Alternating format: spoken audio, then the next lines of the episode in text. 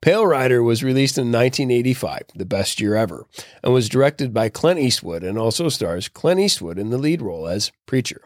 I watched this movie because it has Clint Eastwood, so it wasn't hard to convince myself that I needed to see it. However, I also read some comments online about it. One person said that they loved it and that it was the most underappreciated Western film ever. Well, they were wrong. This movie is definitely a throwback to the spaghetti westerns of the late 60s and into the 70s, but it was made in 1985, which you think that would make it the greatest masterpiece of all time. Not only that, I saw that Clint Eastwood played a mysterious preacher that protected a small mining town from an evil robber baron. Again, just that fact alone should make it the greatest masterpiece of all time. Clint Eastwood is notoriously awesome. And the idea of him playing a preacher who kicks ass is even more notoriously awesome. And then having all of that go down in a Western is even better. But I just think there wasn't anything particularly special about this movie other than the concept. And there was this weird thing going on where this almost 15 year old girl had a crush on him, and so did her mom. And it just seemed super weird and out of place. Anyway, the movie begins outside of La Hood, a California mining town, with what seems to be a hundred cuts back and forth between a peaceful mining community and some ruffians riding violently on their horses towards this peaceful little village. The contrast and the tension is being set here. However, the film keeps cutting back and forth so often that it's awkward.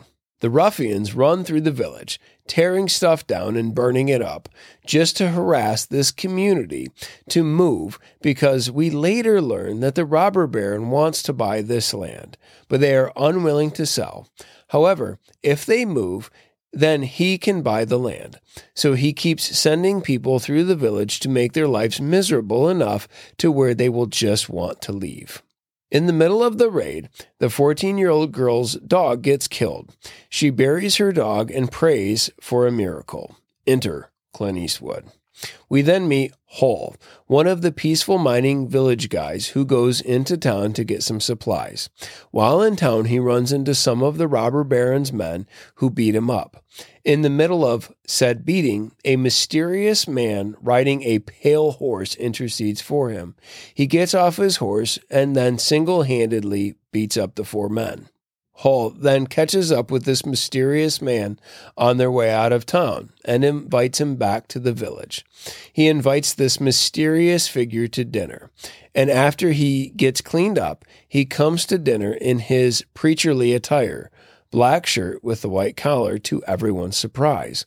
How could someone who is a preacher kick so much ass, you might ask? Good question. We don't know which makes him even more mysterious and even cooler. The preacher then begins to help Hall to smash a gigantic rock that Hall is convinced is on top of gold. While they are smashing away on this rock with sledgehammers, the robber baron's son shows up with a giant guy to intimidate and beat up the preacher for beating up his four men earlier. But the preacher hits the big guy in the face with the sledgehammer and then in the balls, which apparently made them friends because later the big ballless guy saves his life. The robber baron then comes to town to check on his operations and wants to know if his son and his men have run off the peaceful villagers yet. And they are like, no, the villagers now have a preacher protecting them.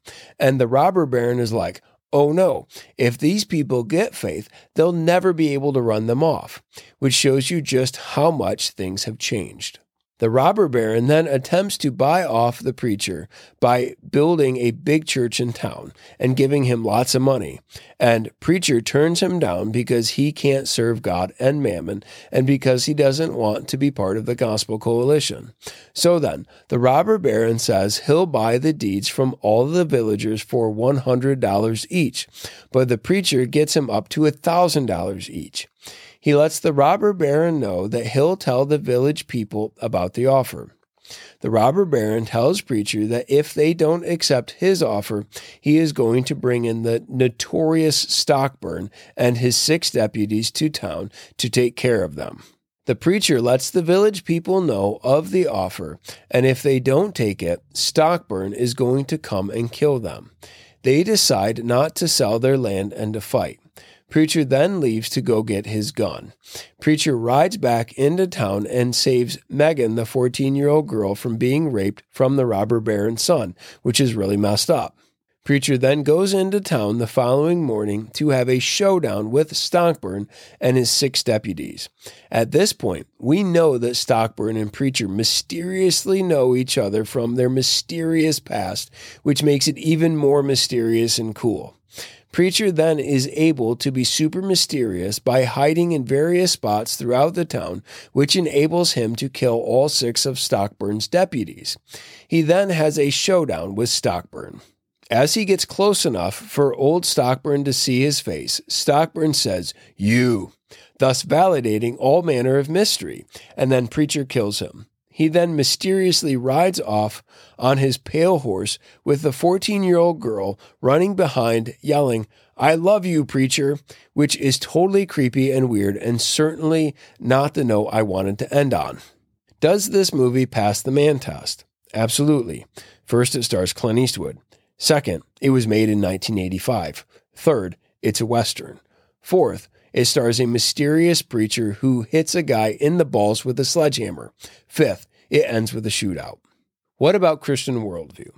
Outside of preacher being, well, a preacher, there isn't really anything within this film that distinctively stands out and separates it from every other spaghetti western.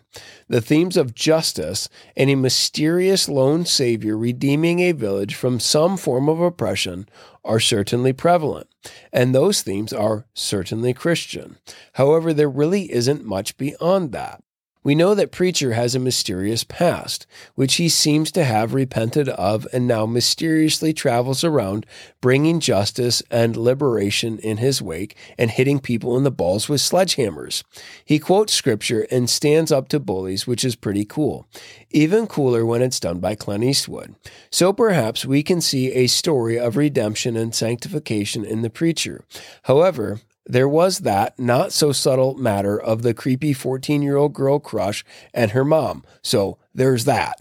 Either way, it was still pretty cool to see Clint Eastwood play a kick ass preacher and stand up for those who couldn't stand up for themselves. This movie should have been like lightning striking three times in the same spot.